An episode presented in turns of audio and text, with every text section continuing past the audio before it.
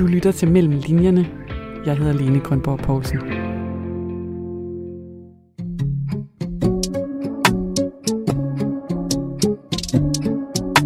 Og det mest vanvittige er jo så, at når jeg læser afskedsbrevet op, så går det op for mig, at hun sviner mine tre ældre brødre til med ord, som under ingen omstændigheder burde finde vej til en udveksling mellem min mor og dennes sønner. I to tusind og to står Adrian Hughes med et afskedsbrev i hånden. Hans mor er lige død, og hun har efterladt en sidste hilsen, der på alle måder understreger, at hun endte livet som en bitter og ensom kvinde med et meget anstrengt forhold til sandheden. Men det var jo fordi min mor var mytoman. Øh, hun opfandt simpelthen historier. Hun syntes simpelthen ikke, at virkeligheden havde sådan en selvstændig bærende værdi. Altså hun ville hellere være underholdende, end hun ville forholde sig til virkeligheden. I den populære podcast Mors Afskedsbrev har Adrian Hughes tidligere fortalt sin familiehistorie om morens hårde opvækst hos Adrians morfar, den stenrige byggematador Thorvald Drejer. Og udgivelsen af podcasten åbnede for ny information om Adrians morfar, og det har fået ham til at skrive en bog. Altså min indbakke stod jo og svulmede, og øh, der kom røg ud af alle hjørnerne med alle de mails, jeg fik fra folk, som havde kendt min morfar. Og på den måde har jeg jo fået vidneudsagn, som har trukket mig langt, langt ind i min morfars liv. I bogen Mors dreng, familien Drejers magt og millioner, udfolder Adrian Hughes historien om sin velhavende families glamourøse livsstil, mystiske dødsfald og vilde intriger. Og så er bogen samtidig også en undersøgelse af, hvordan vi husker vores egen fortid. Det er helt klart, det er et subtema, som kører under det hele, at jeg er jo også selv ekstremt fascineret af erindringens natur. Foran os her på bordet, der ligger der rigtig mange dokumenter, der ligger gamle billeder, og der ligger breve. Jeg sidder nemlig over for dig, Adrian, eller Mors dreng, skulle jeg måske sige. Tusind tak, fordi jeg måtte komme hjem her til dig i dag. Ja, selv tak. Det er min fornøjelse. Det er nærmest juleaften, at du kommer ind og kigger i hele min uh, research-proces. Jeg glæder mig meget til, at vi skal dykke ned i det her, der ligger foran os, og også i uh, din bog. Du har nemlig først lavet den her meget succesfulde podcast, Mors Afskedsbrev. Den udkom i sommeren enogtyve hos D R, og den fortæller din mors og din families sådan, både glamourøse, men også tragiske historie. Ja. Og nu har du jo så udgivet den bog, som vi også sidder med her. Den hedder Mors dreng, erindringer om familien Drejers magt og millioner. Ja. Altså, hvorfor overhovedet udgive en bog nu, når du allerede har fortalt den her historie i lydform? Ja, altså primært fordi jeg havde meget, meget mere materiale, end jeg fik lov til at bringe i øh, Mors Afskedsbrev. Altså jeg havde sådan set optaget materiale til at lave den danske pendant til verdens bedste podcast, og nu er jeg så nødt til at sige det. Der findes rent faktisk en podcast i verden, som er bedre end min. Den hedder S-Town, S-Town, og den er på syv afsnit af femoghalvtreds, øh, måske øh, tres minutter, samtidig femogtres minutter. Og det var det, jeg ville lave. Sådan, det var din inspiration? At, ja, det var min inspiration, og den, det var sådan set, at jeg ville lave altså en blog, kan man sige, et værk, som ligesom skulle stå der ligesom monumentalt i verden, som S-Town gør det. Ikke? Så jeg har jo indsamlet meget, mange flere oplysninger, end jeg fik plads til i, i øh, øh, Mors øh, afskedsbrev. Øhm, så jeg ønskede at have plads til det, men man kan sige, så kan, er det meget vigtigt at sige, at podcasten viste sig jo simpelthen at være det vildeste research-trål, man kunne kaste ud over det danske samfund. Altså min indbakke stod jo og svulmede, og øh, der kom røg ud af alle hjørnerne med alle de mails, jeg fik fra folk, som havde kendt min morfar og en eller flere af hans tre hustruer. Og på den måde har jeg jo fået vidneudsagn, som har trukket mig langt, langt længere ind i min morfars liv, end hverken podcasten har været det, eller jeg nogensinde før har været det. Altså blandt andet fik jeg adgang til billeder af, af, af nogle af min morfars hustruer, som jeg aldrig havde set før, altså som er kommet fra meget, meget fjerne ender af familiespektret, ikke? Øh, og så er der kommet nye oplysninger til veje, som øh, ja, i virkeligheden løser en del af de gåder, som jeg synes øh, opstår i podcasten. Ja, fordi en af de ting, som, som du fortæller, der er kommet frem med udgivelsen af den her podcast og så bogen, det er nye oplysninger om, hvordan din mors stedmor Inge, altså hun er din morfars anden hustru, hvordan hun dør. Og det har ligesom været et mysterie blandt mange andre i, i din familie, øh, som du så måske nu er kommet sådan lidt tættere på at, mm. at forstå. Og det skal vi selvfølgelig tale meget mere øh, om her okay, i, i ja. den her næste time. Men lad mig lige starte med at sige, at vi sidder her i din lejlighed i København. En rigtig dejlig lejlighed, hvor du har skrevet dele af bogen. Vil du ikke bare lige beskrive for lytterne, hvad er det for et rum, vi befinder os i? Øh, jamen det er et rum, som, som jeg og min mand har ejet siden nitten fireoghalvfems. Det er en andelslejlighed. Vi har boet ovenpå i den andelslejlighed, som, som jeg havde øh, fra nitten otteogfirs og frem, og som min mand flyttede ind i, og så fik vi lov til at slå to andelslejligheder sammen. Og senere har vi ovenkøbet fået tørreloftet, så vi har tre etager ud mod Sortdam, øh, søen, så vi er meget, meget heldige at kunne kigge på, at svanerne flyver forbi, når der er sæson for det, og øh, ambulancerne og politibilerne på den anden side og alt sådan noget. Så vi føler os fuldstændig grotesk privilegeret, kan man roligt sige. Og nogen vil måske næsten synes, det lyder øh, lidt mondænt med sådan en øh, stor, lækker lejlighed her midt i København, men det er jo faktisk intet i forhold til den villa, som, mm. som du voksede op i som barn, mm. og som i dag er udstykket til, i op til flere andre huse. Altså sådan, er det et... Der, der er hele tre, men, der er hele ja. tre familier, som i dag som bor som på betragter ja. Testersvej fireogfyrre som deres hjem. Ikke? Og jeg måtte nok lige sådan tage en diskussion med dem om, hvorvidt det passede, hvis jeg vandt syv hundrede og halvtreds millioner i Eurolotto eller noget af den stil. Jeg synes, det er så sjovt, at, at jeg, jeg kan jo se på alle mine smalfilm, at jeg vralter rundt som treårig eller to og et halvt år i det her sted, og aner jo simpelthen ikke, hvor privilegeret jeg er. Altså haven er så stor, at der er otte fuldt udvoksede æbletræer og, og et platantræ, som er Frederiksbergs højeste, og så er der derudover også plads til en lille træpavillon, i hvilket man teoretisk set kunne ulejlige en strygekvartet til at sidde og spille forskellige serenader og den slags. Ikke, ikke at øh, vi gjorde det, men, men altså, øh, det var virkelig fashionable forhold. Og det lyder vildt, at det er noget, du kunne drømme dig tilbage til? På ja, helt klart. Ja. Altså, der, er, der bor en stor fritsur inde i maven på mig, det ja. kan jeg forsikre dig for, og jeg, og jeg tror ovenikøbet, at, at den der kolossale rigdom ville klæde mig. Men, men hvordan det? Jamen, nej, men jeg ville bare være ret dygtig til at holde fester og fakler i ja. haven og strygekvartet, som du kan høre, og måske Katrine Gislingen til at spille en sonate på, det, på et Steinway D-flygel og oppe i statsstuerne, og jeg skal komme efter dig. Ikke?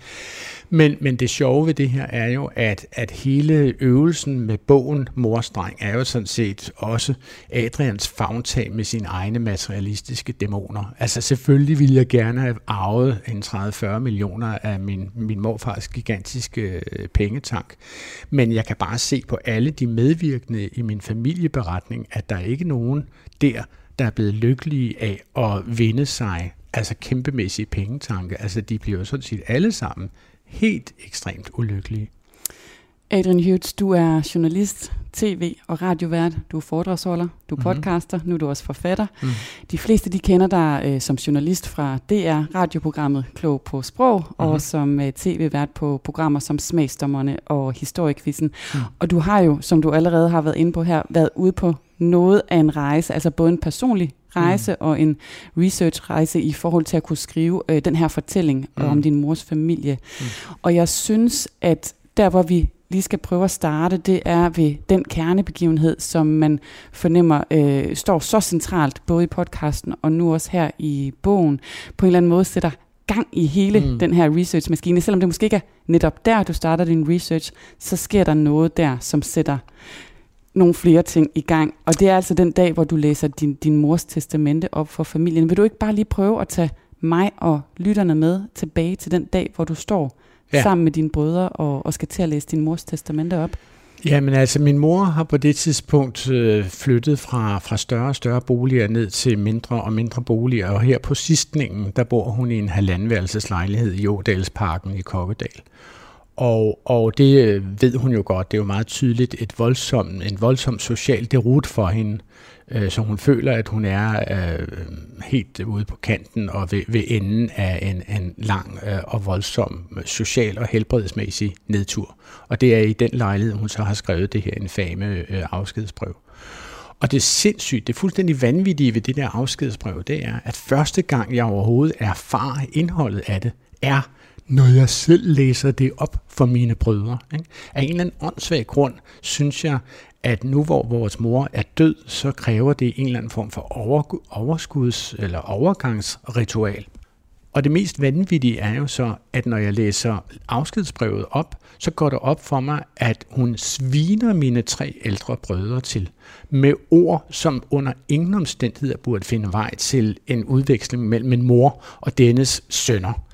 Og der slet ikke på et tidspunkt, hvor moren jo simpelthen er stemplet ud og er død, og de tre sønner ikke kan komme til ord eller gensvare på nogen måde. Ikke? Hvad er det, hun, hun siger? Hun, jamen, hun siger simpelthen til dem, der er ingen varme end sige hygge og finde hos jer, og I har været nogle dårlige sønner, og I har altid bagtalt mig som mor, og øh, jeg ved ikke, hvad din hobby har bibragt dig, men menneskelighed eller varme var det i hvert fald overhovedet ikke, og jeg bryder mig heller ikke om din hustru, og du er meget mere for din hustru, end du har været for mig, og øh, til den allerældste, det er ham, det går hårdest ud over min storebror Jejren, med det mærkelige valisiske navn, I E U A N, Jejren. Fordi din far er valiser. Fordi min far er valiser. Ja. Så siger hun, for dig har jeg været død i mange år. Jeg har kun kunnet gøre nytte, når du har skulle bruge min folkeregisteradresse til at begå socialt bedrageri, og når jeg skulle passe dine børn og sådan noget. Det er simpelthen meget, meget hårde ord. Det er voldsomt. Ja, det er voldsomt. Ikke? Men det bliver værre, når hun går til mig, fordi mig altså udskiller hun jo fuldstændig fra hele den her tirade, og så hænger hun simpelthen en kæmpemæssig girlande omkring mig, og øh, iklæder mig en eller anden form for øh, perlediadem, vil jeg sige, når hun siger, hun siger, Adrian, du har altid været manden i mit liv, og aldrig har jeg været stoltere, end når, når folk har henvendt sig til mig og har spurgt, om ikke jeg er mor til ham, det er Adrian Hughes. Jeg kan se, du er ved at udvikle dig til at være en meget intelligent og velformuleret og dygtig studievært og en stor historiefortæller, og, og, og det gør mig så inderligt hjertevarmt glad at se dig, og jamen altså, der er jo simpelthen ingen ende. Hun døber mig jo simpelthen i nougat, og lader man tage karpad i det. Ikke? Og, og hvordan var det at stå der det og skulle for, læse det altså, op, og så Lene, det til dine brødre? For at svare på det spørgsmål, det var rædsomt. Det er simpelthen, altså man ønsker ikke at læse et brev op fra sin mor, hvor hun på den måde går til notarius publicus og får tinglyst et skøde på hendes forskelsbehandling af sine egne børn. Det hører jo simpelthen ingen steder hjemme. Men altså, mine brødre tog, den del af det, tog de sådan set relativt køligt, at de tænkte, ja, ja, det er jo bare Jette. Altså, hvad kunne man vente sig? Hun er, hun er godt i gang. Du giver den bare gas, Jette, ikke? Men, men hvorfor tror du, at hun opfattede, øh, eller at du fik den her ros, og dine brødre fik noget helt andet med på vejen der? Primært er det jo fordi, at jeg var den, som var tættest på min mor. Og det var jeg jo især, fordi hun i mig kunne genkende sig selv. Altså i lille Adrian så hun jo en meget selvoptaget og ekstremt kommunikerende dreng. Altså jeg er jo simpelthen i kælderen på Testersvej, har jeg jo som fem-seks-årig lavet mit eget radioshow, hvor jeg selv spillede alle rollerne og introducerede den berømte dyreimitator Adrian L. Hughes, fordi jeg synes, jeg var usædvanligt dygtig til at gen at gengive, hvordan måger lyder. Ikke? Ja. Den, den synes jeg simpelthen, jeg nailede totalt ja, som seksårig. Ja. Så du kan høre, det, det er jo en, en, en dreng, som har det usædvanligt godt i sit eget selskab, og som er selvoptaget som få, og som altså simpelthen udbasonerer det, kan man sige. Og min mor har så genkendt den her utroligt øh, selvoptaget og ekstremt kommunikerende dreng, som jo sidenhen har levet af at gøre alt det, min mor var god til. Altså hun interesserede sig for klassisk musik og billedkunst og litteratur, og jeg jo arvede alle hendes bøger og hele hendes kulturelle interesse, især hendes interesse for sprog. Hun var uddannet translatør på tre sprog, øh, øh, og, og var selvfølgelig voldsomt optaget af det danske sprog, som også jeg er det. Og så var hun optaget af historie. Hun underviste jo i historie som turistfører. Hun førte jo folk rundt og viste dem Frederiksberg Slot og Kronborg og hvad det hedder alt sammen. Ikke? Og, og jeg tog med og, og levede mig ind i den der turistførerrolle. Og bare for at sige, at de altså andre brødre, de har jo ekstremt mandede, ekstremt maskuline, nærmest øh, matematiske jobs. Ikke? Altså de er henholdsvis akvadynamisk ingeniør, øh, logistiker, øh, øh, computerprogrammører, regnskabsmedarbejdere, revisorer og, og mange andre ting. Og det har alt sammen noget med, med tal og bits og bytes at gøre. Ikke? Og, og, og der, det her, der var mor fuldstændig hægtet af, kan man sige. Ikke? Altså, det kunne hun slet ikke være med i, det der. Og du har også sagt det her med, at, øh, at det faktisk overraskede dig, at dine brødre ikke havde det samme forhold til den mor, eller så den mor, du ligesom havde set. Altså sådan, havde du i virkeligheden på en eller anden måde været, det ved jeg ikke, blind for sådan helt åbenlyse ting i familien, som I så fald så er jeg i hvert fald ikke den eneste. Altså, jeg vidste godt, at jeg havde et særligt forhold til min mor, fordi jeg var jo den i grove træk, som var blevet boende hjemme længst. Vi er sådan set alle sammen flyttet hjemmefra som atten-årige, men fra jeg var cirka, altså da vi var alene sammen, fra jeg var tolv til jeg var atten, så havde min mor og jeg lange, lange, lange natlige samtaler på hendes forskellige boliger, især på Bostrupvej i Humlebæk, hvor hun sad og drak enten en relativt tynd whisky, eller hun drak hvidvin og røg, og så snakkede vi om alt muligt mellem himmel og jord, ikke? Øh, og, og på den måde, gennem de samtaler, er jeg jo kommet meget tættere på min mor, end nogle af mine andre brødre er kommet det.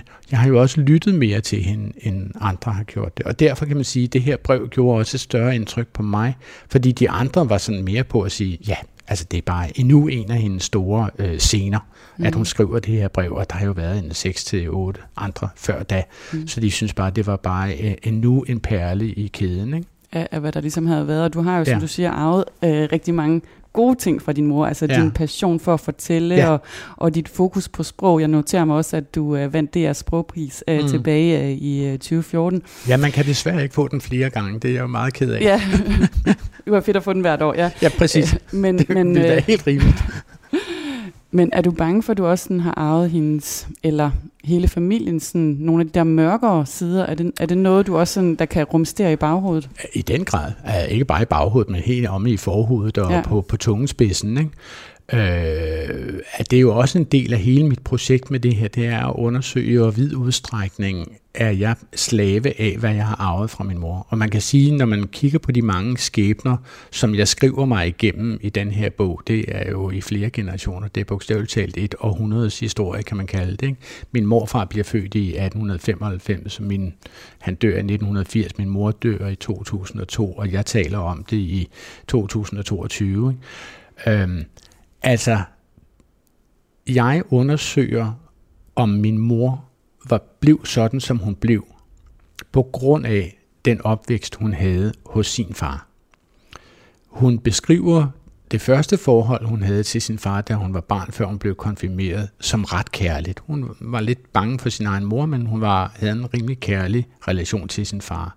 Men da hendes første mor dør, så bliver min mor jo simpelthen krokeret fuldstændig ud af banen, i og med, at hendes far går på Wonderbar og kaster sig over en... en øh natklubværdinde, lad os kalde hende det, hende som jeg omtaler som champagnepigen Inge, som er halvt så gammel som ham.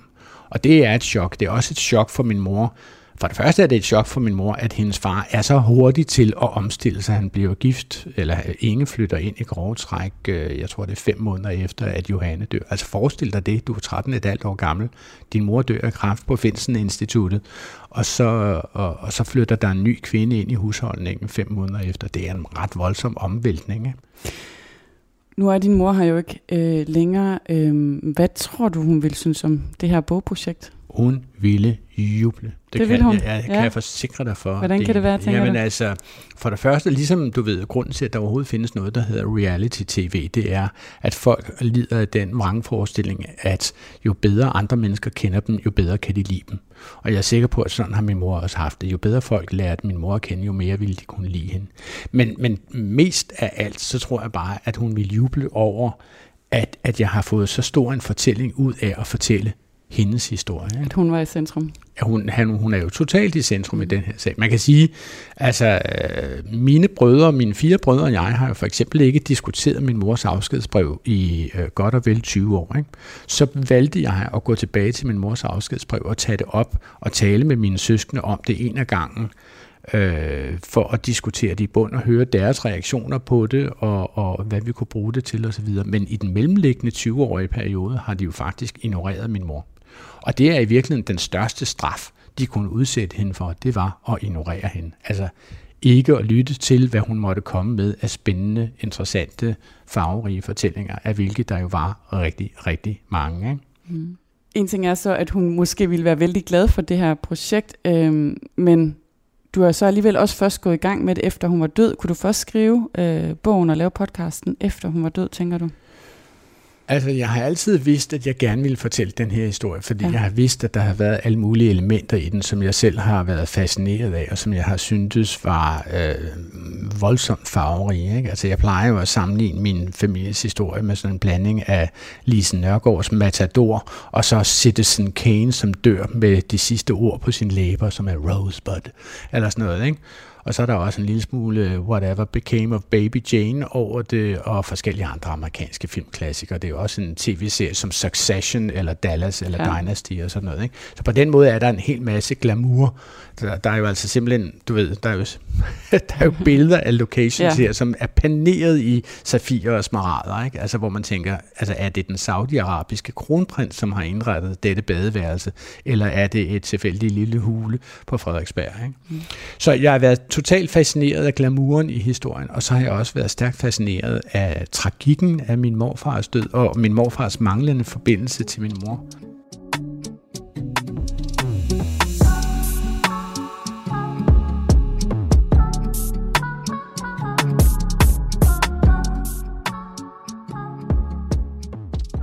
Adrian Hughes, du er med her i Mellem Linjerne på Radio fire, hvor vi taler om din nye bog, Mors dreng, og vi taler om al den research, du har lavet for at kunne skrive den. Og du starter din researchrejse med at spørge dine brødre, om det overhovedet er okay, at du egentlig offentliggør det her, din, din mors sidste brev eller din mors testamente. Og da de så siger ja til det, så kan du ligesom gå i gang. Du vil undersøge, hvordan din mors liv har set ud, måske også finde ud af, hvordan det kan være, hun er endt som den her måske både bitre og, og ensomme kvinde. Og du griber, griber det an, som du også har fortalt om, som den journalist og dokumentarist, du er. Du tager din optag i hånden, og så begynder du med egne ord at opsøge og snakke med mm. mennesker. Mm. Og en af de første, du taler med, øh, det er din mors barndomsveninde. Du har aldrig hørt om hende før, mm. men hun dukker op til begravelsen af din mor. Mm. Det er hendes grandkusine Birgit. Vil du ikke prøve lige at sætte nogle ord på, altså hvordan havde du det, da du skulle besøge hende den der første gang med, med optageren i, i, i hånden? Vil du ikke prøve at tage os med tilbage til det? Jamen hun er jo et menneske, som er mig fuldstændig fremmed.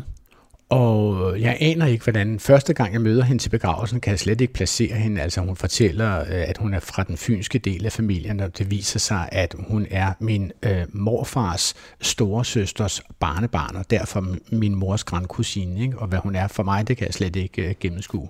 Lad os bare kalde hende grand, grandkusine. Ikke? Æh, øh, så jeg kan knap nok finde øh, sådan, fange forbindelsen op over øh, min morfar og ned igen på hendes side af familien til hende. Ikke? Men, men det, som slår mig, er, at hun påstår, og min mor skriver faktisk også om hende i sine erindringer, at hun har en barndomsveninde, som hedder Birgit Kirstine. Og, og lige pludselig går det så op for mig, om hende her Birgit Kirstine har jeg åbenbart. Fra dengang min mor blev begravet, så har jeg faktisk hendes nummer og hendes adresse, i hvert fald hvor hun boede i to tusind og to. Og det viser sig så, at hun bor nøjagtigt samme sted stadigvæk, og jeg får ringet til hende, og gennem hendes søn Knud øh, får jeg skabt en forbindelse til hende og kommer hjem til hende første gang. Og hun er sådan set, når jeg besøger hende, så er Knud i tvivl om, hvorvidt jeg kan få noget sammenhængende ud af det, fordi hun er på vej ind i demensens tåger. Men det viser sig, at, at ved at kigge på gamle fotoalbums, så kan hun kalde minderne frem. Altså, de gamle minder er langt nemmere at takle, og er, er, og det hjælper, når hun meget, sidder meget med bedre lagret på ja. Ens harddisk, end hvad der skete i morges. Ja. Ikke? Altså, øh, da jeg går derfra, og efter at have interviewet hende i en to-tre timer, så spørger hun, nå, der står en buket blomster der på bordet, hvem er de fra? Jamen, de er jo fra Adrian. Hvem er Adrian, siger hun så ikke? Altså, så hun er godt og vel inde i sin... sin det er noget, du har fået at vide af hendes øh, søn. Ja, jeg, jeg, jeg har været i, i, på mailforbindelse mm. med hendes meget dygtige søn, som har hjulpet mig kolossalt. Øhm, altså, men, men hun får faktisk fortalt så meget, at jeg kan bruge hende til at kalibrere min mors barndomserindringer.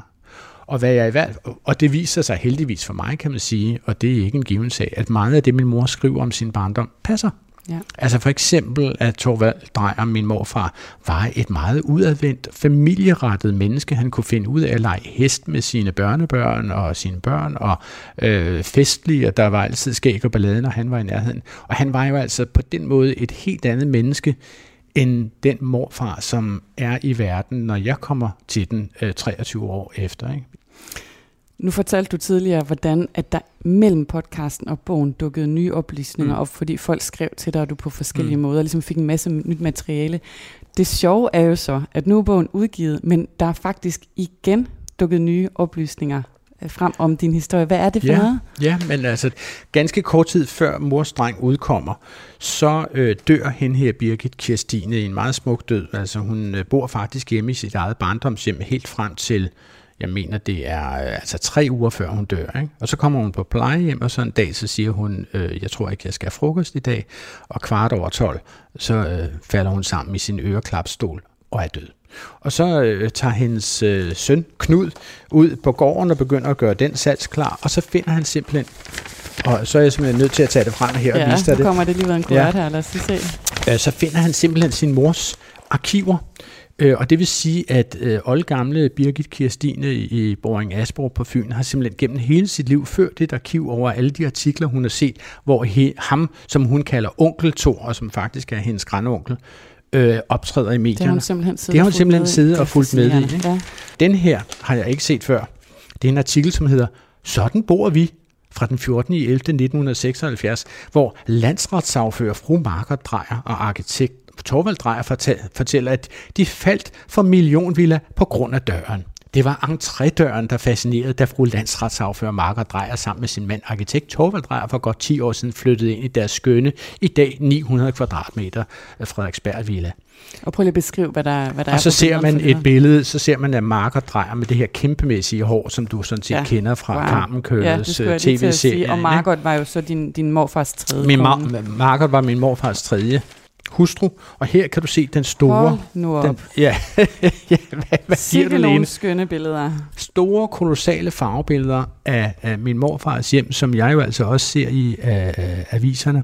Og er der her et billede af guldbadeværelsen? Nej, det er der ikke, men du kan se, her skjuler de deres gigantiske billedrørsfjernsyn i en virkelig, virkelig grim skulptur af stål, tror jeg vist nok, nede ved svømmepølen, som ligner noget, Jens Galschiøt kunne have kastet op på en dårlig dag. Ja, og så der er det her billede, som sådan øh, ligner, det ved ikke, en vinterhave med en kæmpe stor swimmingpool ja. midt i. Altså sådan, ja. det altså, er den overdådig ja, luksus. Den svømmepøl, som jeg stadigvæk i talende stund her i dit program er vred over, at jeg ikke selv har svømmet i. Det kan jeg godt forstå. Hvad i alverden ligner det, ja. at man har sådan en svømmepøl der, og ikke deler den med sine egne børnebørn? Her skal du se, det er en artikel, som jeg heller ikke kendte. Det er igen Stæren, som optræder i, øh, i det her øh, tilfælde af det Se og Hør, ikke? Og det kan være, at vi lige skal sige, at Stæren, Arne Stær Johansen, øh, borgmester på Frederiksberg, var, øh, kan man sige, ven af din morfar og Margot, men også offentligt øh, kendt Margots elsker. Er, ja. det, er det ikke korrekt? Han var Margots elsker, og han giftede sig jo med Margot øh, ganske Bagefter, kort tid ja. efter, at Thorvald Drejer døde, så giftede de sig, og så døde hun efter kun fire måneders ægteskab. Ikke? Mm. Altså, og, og i den her artikel vil jeg sige, fra, fra Se og Hør, får jeg bekræftet noget, som min mor har skrevet i sine erindringer, og som jeg altid har betragtet som en ondsindet løgn. Min mor skrev i sine erindringer, at der var rygter om, at Margot og Stæren skulle skilles fra hinanden, selvom de kun havde været gift i to og en halv måned. Og det var der så, at Margot døde ved at falde om på guldbadeværelset, ikke? Det synes jeg lød som en, en typisk Jette Drejer Hughes skrøne. Hun var jo mytoman og fortalte mange sære historier. Men i den her Se og Hør-artikel, som jeg nu har fået tilsendt fra min mors grandkusines søn, og hvad han er for mig, det vil jeg slet ikke prøve at sige, fremgår der af artiklen i Se og Hør, øhm, i dagene inden fur, og det står der altså, i dagene inden fur Margot Drejers indlæggelse summede rygterne på Frederiksberg Rødhus, kolon, Stæren og Margot skal skilles. Det kun få måneder gamle ægteskab var ved at slå revner. Til hvilket Stæren svarer, mm, ja, det er delvis korrekt. Vi havde talt om at opgive vores bofællesskab og flytte fra hinanden. Jeg fornemmede, at jeg havde været ungkarl lidt for længe, altså min første kone døde i nitten nioghalvtreds, til at kunne leve sammen med en anden. Så han, det er simpelthen Stæren selv, som indrømmer, at de var i skilsmisseforhandlinger, da Margot døde. Det vidste jeg ikke, men Nej, det, det, det fandt Stæren du selv. Så ud af her. Ja, ja. Det er alligevel vildt. Så jeg, jeg, jeg glæder jeg meget. Jeg, jeg, jeg tager gerne imod, hvis der er flere mennesker, som kommer med oplysninger, så vil jeg meget gerne modtage dem. Så er det bare at sende dem din vej, ja. Fordi mit arkiv bliver simpelthen større og større. Ja.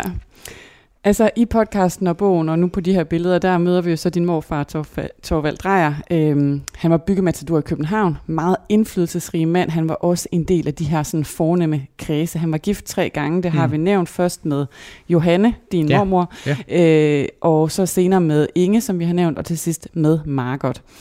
Læser man i øh, datidens aviser og kigger i, på de her billeder, vi lige har gjort, altså så dukker han jo op til overflod. Hvor mange gange har du selv mødt ham? Ja, det har jeg jo faktisk spekuleret meget over. Altså, altså en måde at måle det på, det er, at i vores øh, familie havde vi jo smalfilm, og det var mig, som sorterede alle vores smalfilm, og arkiverede dem, og noterede dem, og satte dem i kronologisk rækkefølge osv. Så videre. Så jeg har, jeg har, og det er kun mig, der har det totale overblik over vores smalfilm, og der er cirka elleve komma fem timer smalfilm. Af de elleve komma fem timer smalfilm dukker min morfar op i cirka seks minutter og otteogtredive sekunder. Øh, det siger noget om, hvor lidt vi har set til ham. Ja. Ikke? I din bog, der læner du dig op af to ikke udgivende kilder. Den ene, det er din mors erindringer, og den anden, det er hendes fætter, som hun også beder skrive om, om øh, øh, hvad der sker i den her familie. Mm. Og din mor, hun skriver så om hele sit liv, og særligt om personerne omkring hende mm. øh, i den her tekst. Har man hørt podcasten, så kan jeg lige sige, det er den tekst, som Gita Nørby læser op i, ja. i podcasten. Ja. Og jeg tænker jo, at sådan en erindringstekst, det må jo være en guldkilde for en øh, dokumentarist og journalist ja. som dig, men jamen, alligevel så siger du også, at du ikke helt stoler på den, på den alle steder. Øh, hvorfor ikke det? Ja, men, men det var jo, fordi min mor var mytoman. Uh, hun opfandt simpelthen historier. Hun syntes simpelthen ikke, at virkeligheden havde sådan en selvstændig bærende værdi. Altså hun ville hellere være underholdende, end hun ville forholde sig til virkeligheden. Og derfor har jeg været nødt til at filetere min mors erindringer med en fiskekniv, uh, for dels at finde alle hendes overdrivelser og hendes uh, løgne, uh, hendes dramatiseringer og det ene med det andet og det tredje og det fjerde. Det er Det er bogen sådan set også centreret omkring. Altså hele, bogen handler jo også meget om selve begrebet erindring. Hvad husker jeg? Hvad husker min mor? Hvad husker min mors fætter Ib? Mm. Øh, der er også mange andre steder, hvor erindringer bliver taget op og endevendt, og hvor jeg sådan stiller spørgsmål. Kan det, kan det her nu også virkelig mm. passe? Kan det her have sin rigtighed, når man betænker at A, B og C øh, ved siden af? Ikke? Ja, hvis vi bare lige skal give et eksempel på sådan en af de løgne, du på en eller anden måde fangede hende i det her arbejde, så er det for eksempel fortællingen om, hvordan og hvornår hun finder ud af, at hun er adopteret. Ja, Hvad ja, er det for en historie? Ja. Og det er den her løgn, min mor fortæller om, at aftenen før mit bryllup, trak Thorvald mig til side og fortalte mig, at jeg var adopteret. Og det var en verden, det var en afgrund, som åbnede sig under mig osv. Nu har jeg så fundet et brev, jeg kan faktisk vise dig. Ja, lad os se det. Fordi jeg har det her øh, meget yndigt. Øh, du kan se, der står på det her brev, det er sådan et gulnet lille, hvad skal vi kalde det, det er mindre end A fem, det er halvdelen af A fem format, ja. Ikke? Nærmest postkortformat, til Jette Drejer, C O Madame Molmar, tror jeg det er, Rue de la Côte femogtres i Neuchâtel. Og så trækker jeg brevet ud, og så kan jeg se, at det her meget fine håndskrevne brev, på guldnet papir med den smukkeste håndskrift, du meget skal lige dyrke. Ja, meget ja. Øh, fint. Der var folk, der kunne finde ud af at skrive skråskrift den ja. gang. Ikke? Det er skrevet af min mors faster Anna, altså hendes fars store søster Anna. Mm. Og det interessante ved det brev er, at det er skrevet seks måneder før min mor bliver gift. Og det bearbejder hendes adoptionstraume. Det vil altså sige, at min mor vidste seks måneder før hun blev gift, at hun var adopteret. Altså, der bl- adoptionen bliver omtalt i det her? Ja, ja, adoptionen bliver omtalt i det der brev. Det er også afbildet i sin helhed i bogen, ikke? Mm-hmm. Øh, eller i hvert fald en af siderne i bogen er ja. afbildet. Og, og det interessante ved det er, altså hvis min mor har fået at vide seks måneder før hun blev gift, at hun var adopteret, hvordan har hun så været i stand til at bilde min far Havl ind, at hun havde fået det at vide aftenen før hun blev adopteret? Det var jo simpelthen, hun har digtet en historie, som kunne godtgøre, at hun var oprevet, lige før hun skulle giftes. Hun vidste sådan set godt, at det var en forkert beslutning af hende at gifte sig med den her meget flotte valise, som min far var og er. Men, men, men hun kunne jo ikke så godt sige til ham, at hun var i tvivl om sit ja øh, ved alteret hele vejen op ad kirkegulvet, øh, fordi det ville han synes nok ville ødelægge den gode stemning, ved at tro. Og derfor har hun så digtet den her historie om, ja, lige akkurat i går aftes fortalte min far mig, at jeg var adopteret, og jeg er helt rystet over det. På den måde har hun sådan ligesom kunnet skjule en sandhed ved at fortælle en løgn. Og det er sådan en teknik, som hun bruger mange gange senere hen. Min, min far var fuldstændig rystet, da han hørte om det her brev, som jeg havde fundet i min mors papir, og han sagde, er du sikker på det, Adrian? Øh, og det er sådan et sted, hvor jeg tænker, hold da kæft, altså Jette har simpelthen, min mor Jette har simpelthen været en usædvanligt dygtig løgnerske. altså, fordi at, at fortælle sådan en løgn og fastholde den helt frem til, at jeg finder det her brev, det kræver. Og huske, hvad det er, man har løgnet. Ja, hvad man har sagt ja. til hvem og hvornår, og det skal jeg lige, og det kan man ikke, og en i mindre, og så må man låne og sådan noget. Altså, det, det kræver, at man holder en eller anden form for dobbelt bogholderi oppe i hovedet.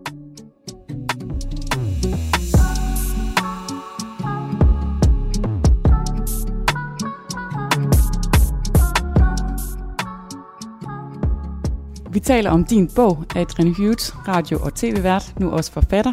Den hedder Mors dreng, og den handler om din families historie, som du har undersøgt og brugt ekstremt mange timer på at researche dig frem til.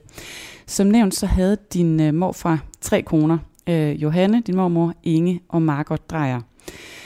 Inge, som vi også nævnte i starten af podcasten, døde under de her lidt mystiske øh, omstændigheder på en ferie, og i jeres familie, har du også fortalt, har der altid været sådan lidt tvivl om, hvad der præcis skete. Vi skal selvfølgelig ikke plotspoile din bog, men, men vi kan godt sige, at der, du ligesom har kommet frem med nogle nye øh, oplysninger i den sag, altså under dit øh, researcharbejde. Hvordan mm, det? Mm. Jamen, det træffer sig så heldigt, at jeg har en, en barndomsveninde, som hedder Rie Park, og hun giftede sig med en italiensk parmesanost en gang i nitten tooghalvfems, og så har hun fået to dejlige små parmesanbørn med ham. Og så hun har boet i en by, som hedder Orbetello, nord for Rom, i, siden tooghalvfems. Hvad bliver det? tredive år eller sådan noget, den stil. Og, og øh, jeg havde mange gange spurgt Rie, om hun kunne hjælpe mig med researchen omkring det her, og hun syntes ikke rigtigt, at hun havde de rette håndtag, indtil at jeg med hjælp fra øh, min morfars anden hustru Inges nevø, som jeg jo også har fået kontakt til, øh, kunne fortælle hende, hvad var datoen for Inges død øh, i Taormina. Og så kunne hun lige pludselig søge på en bestemt dato, og de efterfølgende dato øh, i et italienske aviser. Og derfor ringede Rie mig op i januar her i år og sagde, Adrian, jeg ved ikke, om du sover eller hvad du gør, men jeg tror gerne, du vil vide, hvad jeg ved nu.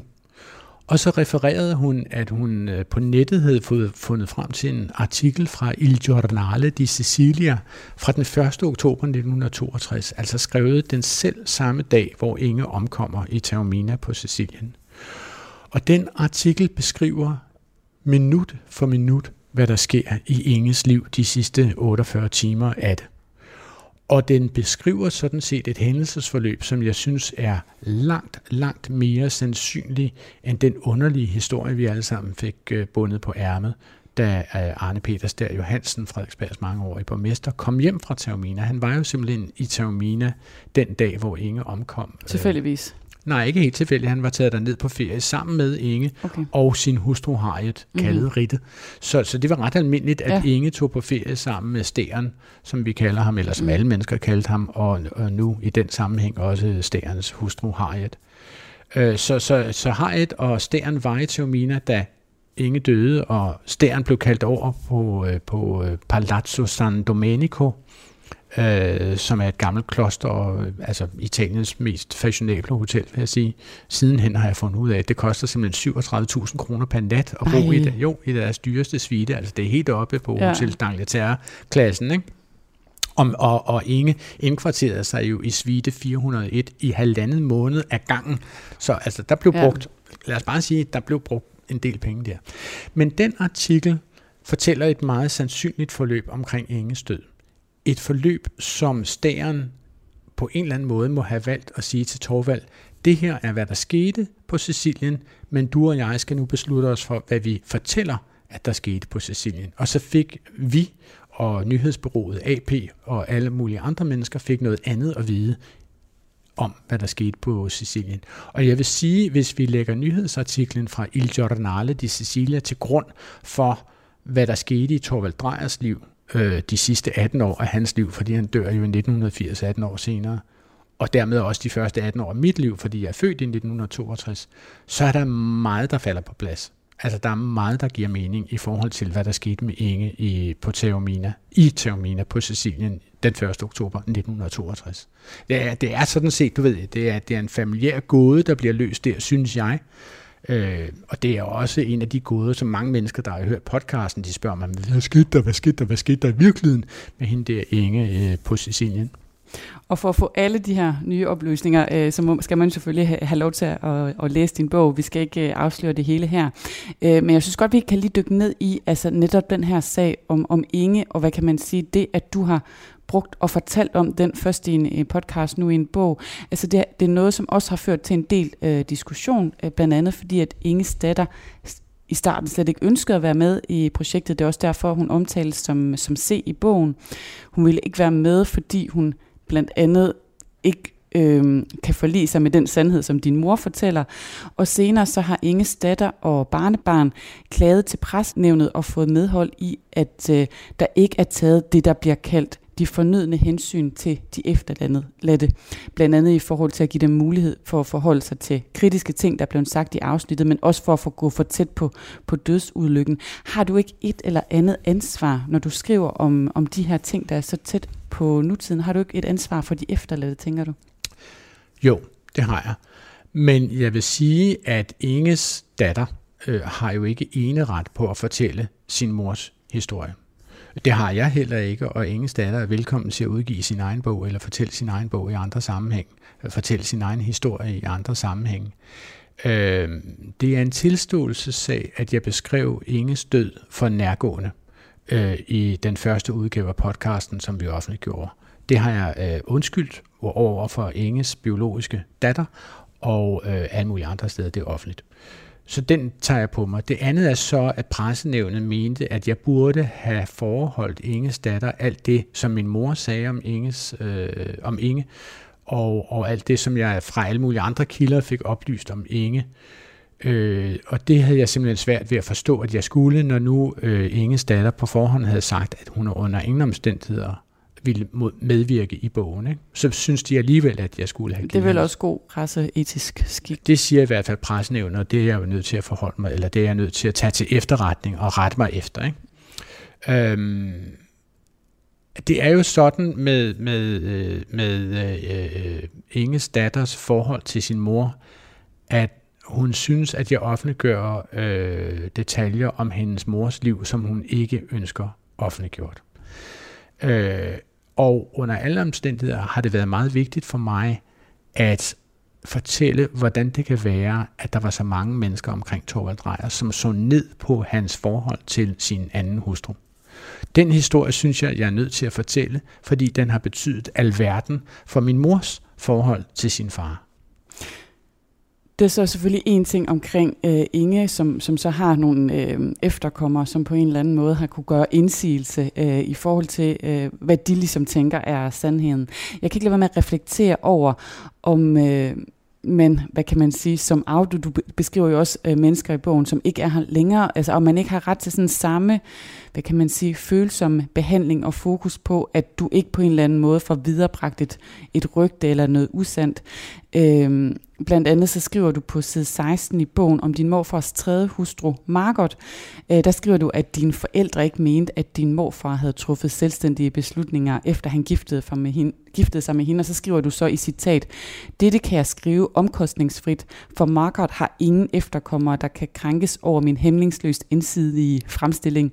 Det er værre med andre hovedpersoner i denne fortælling. Men har sådan en som Margot eller andre, som netop ikke har nogen efterladte, der kan tale i en sag, har de ikke nærmest hvad kan man sige, mere ret til eller krav på, at du er meget varsom, øh, når, når du beskriver dem? Mm.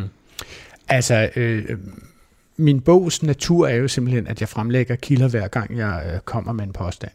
Og, og jeg, jeg siger jo, at min mor er mytoman og har en voldsom tendens til at overdrive og hellere fortæller øh, et hundrede og tredive procent end femoghalvfems procent. Ikke? Så, så, så man burde kunne læse sig igennem bogen og sige, okay, her citerer han hans mor, eller han citerer sin mor, og, og øh, det må vi tage for, de, for det pålydende, som vi mener, vi kan tilskrive hende. Ikke? Altså for den måde er jeg meget omhyggelig med at fremlægge kilderne. Jeg mener ikke... Altså, øh, det, igen er vi derhenne, at alle de øh, kilder, jeg har talt med, mener, at Margot var et usædvanligt manipulerende menneske, og hun endte jo også med at sidde med hele Thorvald Drejers formue i sit skød. Øh, altså for eksempel kan jeg nævne, at jeg i lang tid troede, at det var utroværdigt, når min mor sagde, at øh, Thorvald og Margot havde diskuteret skilsmisse, og at Margot havde sagt, sagt noget i stil med, altså søde Thor, det ved du godt, ikke kan ske det her, fordi hvis der er nogen, der flytter søde Thor, så bliver det jo dig, for det hele står i mit navn, ikke? Altså det mente jeg var en overdrivelse fra min mors side, og nu har jeg jo så været nede i tingbøgerne og har undersøgt, hvordan det forholdt sig, og de fire matrikler, som udgjorde min morfars sommerhus i Mikkelborg, stod i Margots navn, da han døde. Og hele villaen på Fuglebakkevej øh, nummer halvfjerds på øh, Frederiksberg, som endte med at være på cirka ni hundrede kvadratmeter efter den store tilbygning, stod i Margots navn, og havde hele tiden stået i Margots navn. Og, og Margot har overbevist Thorvald Drejer om, at det her gør vi af skattemæssige grunde, fordi jeg har alt andet lige en mindre topskat, end du har. Det skal jeg ikke kunne sige. Øh, men i hvert fald må jeg konstatere, at en del af de ting, som min mor sagde om Margot, passede. En ting, som jeg i hvert fald synes er, står helt sikkert, når jeg læser din bog, det er, at jeg bliver helt vildt meget i tvivl om, hvad der er sandt og hvad der er falsk, og mm-hmm. hvem der husker hvad. Fordi det er også lidt sådan... Kommer du også i tvivl om dine egne erindringer? Ja, meget godt, faktisk. Det er jeg glad for at høre. Øh, og, og det har virkelig sat, der synes jeg, nogle, nogle tanker i gang. Altså sådan det her med, hvor... Øh, hvor tydeligt det er, hvor forskelligt personerne i, i din bog husker forskellige ting, nærmest mm. som en slags uh, diskussion af, af erindringens natur. Altså, mm. er du enig i uh, fortolkningen af din, din bog, virkelig også rummer det tema? Jamen, det, det er helt klart et, et, et, et subtema, som kører mm. under det hele, at jeg er jo også selv ekstremt fascineret af erindringens natur. Jeg kan fortælle dig, at øh, jeg var på... Øh, min første forelskelse var i en usædvanlig dejlig øh, dreng. På min egen alder, som jeg lærte at kende i ottende klasse på Johanneskolen på Frederiksberg. Og, og det, han var jo selvfølgelig ikke homoseksuel, desværre. Det kan jeg stadigvæk ærge mig over, for det kunne have været smukt. Men det var han ikke. Men derfor har jeg jo fulgt ham tættere end de fleste. Ikke? Og, og på et tidspunkt øh, ved jeg, at han stod i øh, salen, i gymnastiksalen på Johanneskolen, og var med i en korsang. Og da, da korsangen ringede ud, så var der et øjebliks stilhed i gymnastiksalen, og så råbte han bare ud i rummet, Beate, jeg elsker dig. For det var hans nye kæreste, og hans første, tror jeg vist nok, og han var helt optændt af det. Og det skulle bare have lov til at runge i gymnastiksalen på samme måde. Et fantastisk stærkt minde. Så møder jeg ham øh, til en premiere på Betty Nansen Teateret, som man jo gør, og, og så genfortalte jeg den her historie for ham, og så sagde han, men Adrian, det kan jo ikke passe. Så siger jeg, hvorfor ikke det? Ja, fordi altså, jeg mødte jo først Beate, da jeg flyttede over til øh, Sankt Jørgens Gymnasium, lige på den anden side af Vordopsvej. Så jeg har ikke stået i gymnastiksalen på Johanneskolen på Vordopsvej og har råbt efter Beate, for, for de to ting passer simpelthen tidsmæssigt ikke sammen. Og jeg er bare sådan, what? Jeg har jo set den her scene så tydeligt for mig, at jeg ved, at det passer, men det kan det ikke gøre. Og så går det op for mig, det var min gode ven Michael Monrad, som var gået med over på Sankt Jørgens Gymnasium, og som var gode venner med den her meget skønne mand, dreng. Og, og som i sidenhen genfortalte denne historie for mig, at han havde råbt det i gymnastiksalen på Sankt Jørgens mm, Gymnasium, yeah. og jeg har aldrig selv været til stede. Men du husker det, men som jeg husker det, der. som om jeg var det. Ikke? Det er sjovt. Og det er lige præcis... Eller skræmmende, jamen, eller hvad man skal er, sige. Ja, ja. Altså, men, men ja, fordi... Øh, talt med retsvæsenet om det. Hvad mm. kan folk huske, og hvad ja. kan de ikke huske, og hvor langt tilbage kan de huske, og, og hvor nemt er det at kontaminere erindringer? Altså mm. svaret er formentlig meget nemt. Ikke? Altså man begynder langsomt at, at digte en historie om sit liv, som i en eller anden grad giver mening og sådan noget. Ikke? Øh, så, så, så, så jeg ved jo altså helt faktuelt, at mine egne minder er ikke nødvendigvis mur og nagelfaste, mm. og derfor jeg kigger jeg jo også på de minder, som andre kommer med og siger, ah, kan det nu passe? Der er jo nogle meget spektakulære eksempler på det, vil jeg sige. Ja, fordi en af dem, jeg i hvert fald sidder og tænker på, som jeg tænker også måske er den, du tænker på, det er den historie med din far, mm. som genfortæller en øh, his- historie til dig, en episode, han har oplevet mm. med Margot, som var ret grænseoverskridende. Totalt. Øh, meget grænseoverskridende. Øh, og øh, det Det, når man taler om det her øh, tema, så er det ligesom øh, kernestedet, øh, i hvert fald øh, ja. for mig. Øh, så går du til ham og siger, ah, er du sikker på, at det mm. er sket på den måde? Det synes mm. jeg lyder ret vildt. Og så bliver han i tvivl. Han bliver faktisk så meget i tvivl, at han tror, han har drømt det. Okay, Line, nu spørger jeg dig. Du har jo læst bogen. Ja. Du har læst min fars fremlæggelse, og du har læst mit svar på det. Hvad tror du? Har han drømt det, eller har han ikke drømt det? Jeg er så ekstremt meget i tvivl. Altså, det, Nå, det, er det er virkelig mit øh, det glæder mig meget. På det. Ja. Nå, det er skønt. Ja. Det er skønt. Altså, jeg kommer jo simpelthen til at undervise i det her på Københavns Universitet øh, den ja. otteogtyvende november, fordi øh, en af mine bekendte fra Historiekvisten underviser nu i øh, erindringer, altså historieskrivning kan man sige, underviser hun i på Københavns Universitet for historiestuderende, ikke? på Københavns Universitet. Og jeg, jeg pitchede den her øh, historie til hende som en anekdote, som kunne være et udgangspunkt for en diskussion af begrebet erindring. Ja. Og hun sagde, den er fjong, den tager jeg. Altså, den er, er du sød at komme, komme til os og på mit kursus og fortælle den her historie. Så vi, jeg kommer til at diskutere det med, jeg håber, cirka toogtyve studerende ved Københavns Universitet om få dage fra nu af. Og i hvilket fag? Ja, det er historie, går historie, ud fra, det hedder, ja. Ikke? Og det er historisk studerende. Ja. Øh, hun er specialist i øh, politihistorie. Ja. Så det kan være, at det hører ind under noget retshistorie, eller noget juridisk historie, eller noget den stil, det har jeg ikke helt styr på. Men altså, jeg kommer så der og fortæller dem øh, dels om min research øh, til min bog, og så kommer jeg også til at fortælle dem og tale med dem om, altså forhåbentlig en eller anden form for dialog. Måske bliver det ikke en, så meget en monolog, men en dialog, øh, hvor vi øh, kommer til at diskutere erindringens øh, natur. Og der vil den historie, jeg lige har fortalt dig, og som jeg ikke har fortalt offentligt før, også indgå. Mm. Men jeg kan ikke lade være med at spekulere på, altså... Kvæg hele det her store researcharbejde og den her rejse, du har været på, øh, føler du så, at du er kommet tættere på, hvad kan man sige, sandheden om din familiehistorie, eller er du i virkeligheden blevet mere i tvivl flere steder? Øhm, jeg synes, jeg er kommet meget, meget tættere på. Altså, jeg, jeg, jeg, altså jeg begynder, jeg synes, at jeg øh, forstår min morfar nu. Det synes jeg. Jeg ja. synes ikke, han var et venligt menneske. Jeg synes, han har lavet nogle, truffet nogle forkerte valg. Mm. Og, og jeg er, altså, der er mange historier, som handler om, at lykken, øh, ifølge det oplyste, ikke er gods eller guld. Men, øh, men, men, men jeg kan se en mand, altså jeg forstår min morfar, synes jeg. Og jeg synes også, at jeg forstår min mor. Og jeg har også meget ondt af min mor på hendes sidste dage, for det må have været altså verdens værste tragedie at, at dø på den måde, hun gjorde, velvidende, at hun formentlig var uvelkommen hos de fleste, og at hendes egne fem sønner ville ånde lettet op, når hun omsider var ude af ligningen. Ikke? Og når jeg siger alle fem sønner, så spørger jeg øh, også mig. Ja, også mig. Jeg blev lettet, da min lillebror ringede til mig i London, hvor jeg boede på det tidspunkt, og han sagde, nu kommer så det telefonopkald, som du har ventet på de sidste halvandet år. Hvorfor lettet?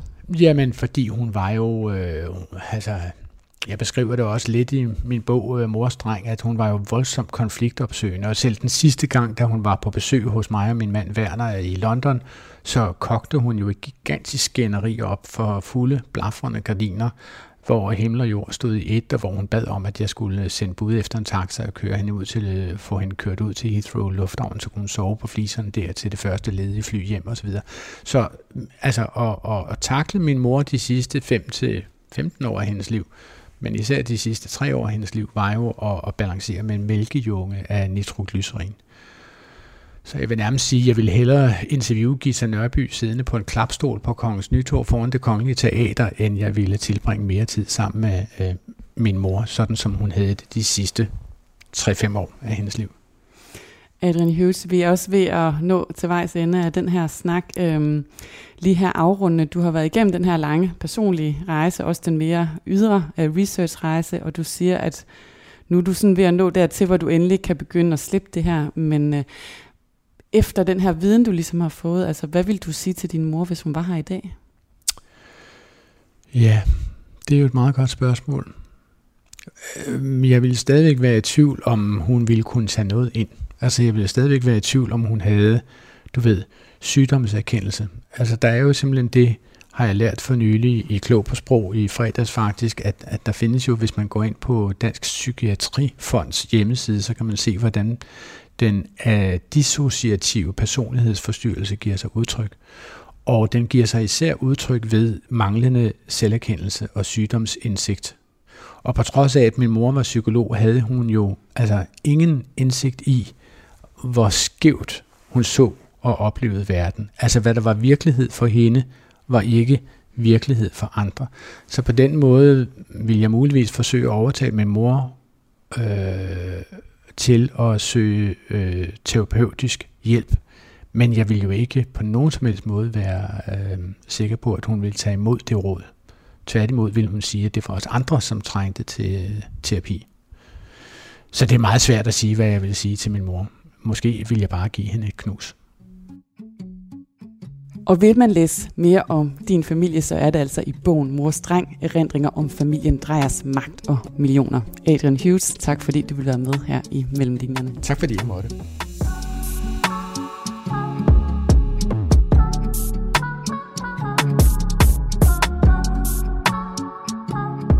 Du har lyttet til Mellem Linjerne her på Radio fire. Mit navn er Line Grønborg Poulsen. Jeg har været din vært og også tilrettelægger på programmet. Tak fordi du lyttede med.